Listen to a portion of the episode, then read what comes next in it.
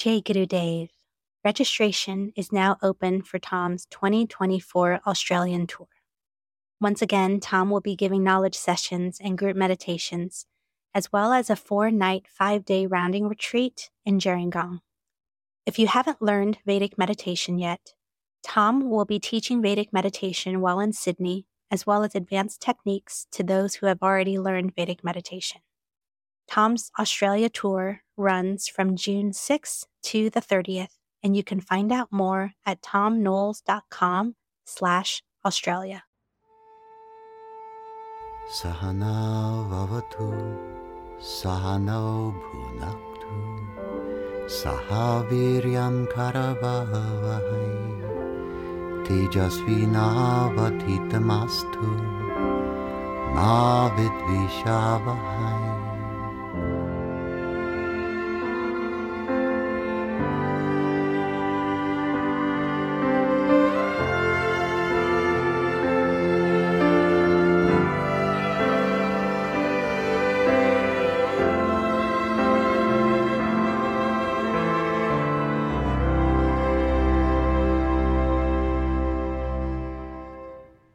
Jai Gurudev. This is Tom Knowles, and this is my podcast, The Vedic Worldview. India, land of mysticism. India, the home of knowledge, the cradle of civilization, India. In its own terms, by its own language, India is referred to by the name Bharat, B H A R A T. With an A on the end, but it's silent. Bharat. Bharat is a very interesting place indeed. This subcontinent of India, for thousands of years, was able to grow a rich civilization without interruption from outside invasions. It has a geological blessing, or a series of blessings. The first of these is that over the roof of India, that is to say to the north of India, and far north India, north of the borders of modern-day India, lie the Himalayan ranges, as we know the largest mountains on earth, impenetrable by any army. And so although people knew that India existed, to go down to India from the rest of Asia and invade the place was a major, major undertaking. Though India is surrounded on three sides by ocean and accessible by sea, in the years and the millennia during its uninterrupted building of its civilization, India was beyond the reach of navies because there was no sophisticated naval shipping of troops. And so India, bottom line of this discussion, had this great opportunity to get to know itself free of outside influences and invasions for arguably thousands of years. This gave India a rich and deep culture, and it gave Indians, who were amongst the first anthropologically of humans, to embrace agriculture, to end the constant movement of the Paleolithic population, the commencement of Neolithic living.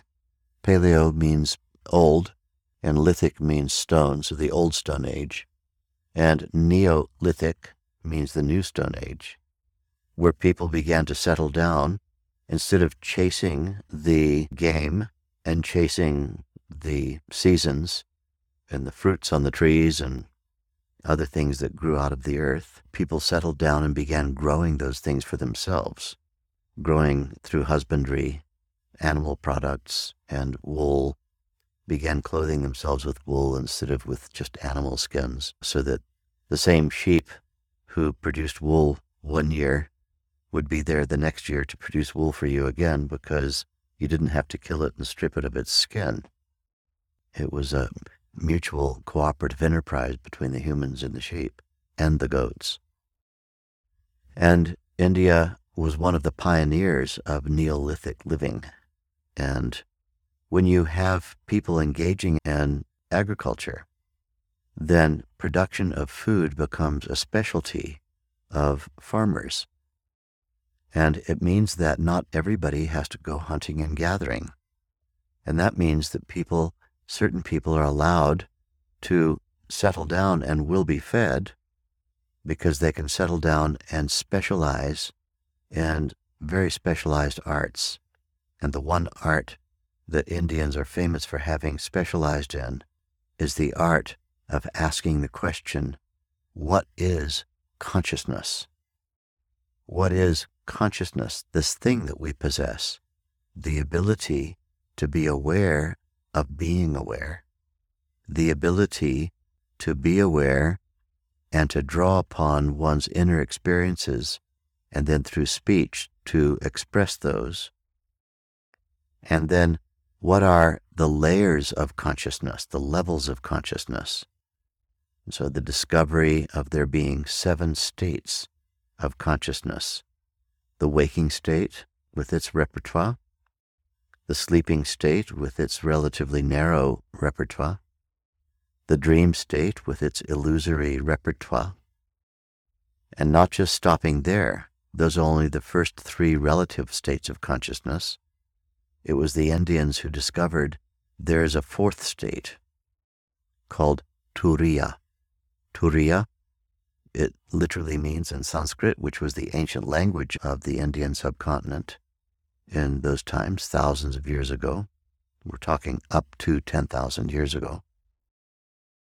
That Turiya, the fourth state, was a wakeful, hypometabolic, meaning low metabolic rate state, highly rested state, but one that was accompanied by wakefulness, where the mind went beyond thought, but retained consciousness. The mind was conscious without thinking, so that consciousness could experience its own nature. Consciousness could experience consciousness itself, and a great discovery was made from this. The discovery of Turiya was the discovery of human access to the unified field of consciousness. That fourth state, that non-waking, non-dreaming, non-sleeping state, which we practice when we practice Vedic meditation, gives us the ability to explore and experience what is the nature of consciousness when it's entirely still. And it turns out that its nature is that it is unbounded. It is not merely one's own personalized experience of being, that means silent without thinking, but when experienced, one is experiencing the baseline of all things, the home of all the laws of nature. One is experiencing the home of all knowledge. One is discovering that embedded in the consciousness field is knowledge itself, knowledge about how everything evolves, the mechanisms of evolution. What is it that makes the entire universe tick? And so the ability to actually become knowledgeable on a basis of pure subjectivity, to be in possession of the answer book, that encyclopedic knowledge that can emerge from the consciousness state itself without having to read an encyclopedia first. With the discovery of the fourth state, the practice of Vedic meditation began. In fact, the discovery of the Veda itself by humans first happened in India. Veda means the knowledge that's embedded in the silent consciousness field. This was first discovered in India, and this then gave rise to a Vedic civilization, a civilization that was in orbit around experiences of ecstasy, experiences of consciousness in its least excited state, experiences of going to the field of solutions, of the answers, rather than dwelling in the world of problems. and being able to pull out those solutions, those innovations, those realizations, those inventions, and those innovations that could be applied successfully in interaction with the demands of the world. As the Vedic civilization grew, the word Veda came to be that knowledge which is vibrant inside the field itself. And three more consciousness states were discovered. Nitya samadhi. Samadhi means that state of consciousness in the fourth state where you can go beyond thought. Nitya, N I T Y A, means eternal. It turns out that with regular application of Vedic meditation, which was discovered in India, the mind can teach the brain how to maintain a fourth state of consciousness simultaneous with waking state, wherein meditation no longer is the sole delivery vehicle of that fourth state. The fourth state is able to persist with eyes open outside of meditation during regular meeting of demands of regular waking life. And so a fifth state of consciousness was discovered that, when translated to English, would be cosmic consciousness. Then was discovered another state of consciousness in India, which is India's great gift to the world. And that is that state of consciousness wherein, living in the fifth state, living in cosmic consciousness, one can develop intentionally amazing super acuity, super acute sensory perception, to develop the ability to experience the subtlest in all relative objects, to be able to experience the thematic nature of that which is the first thing to issue forth from the unified field. The unified field is an unmanifest field at its baseline, and is constantly issuing forth all of the objects, forms, and phenomena of the world. Right at the cusp of moving from unmanifest into manifest is a layer that, when experienced sufficiently regularly, one begins to experience as personified. This is the world of beings whose nature is associated with the functioning of the laws of nature. And so this state is called God consciousness, the sixth consciousness state.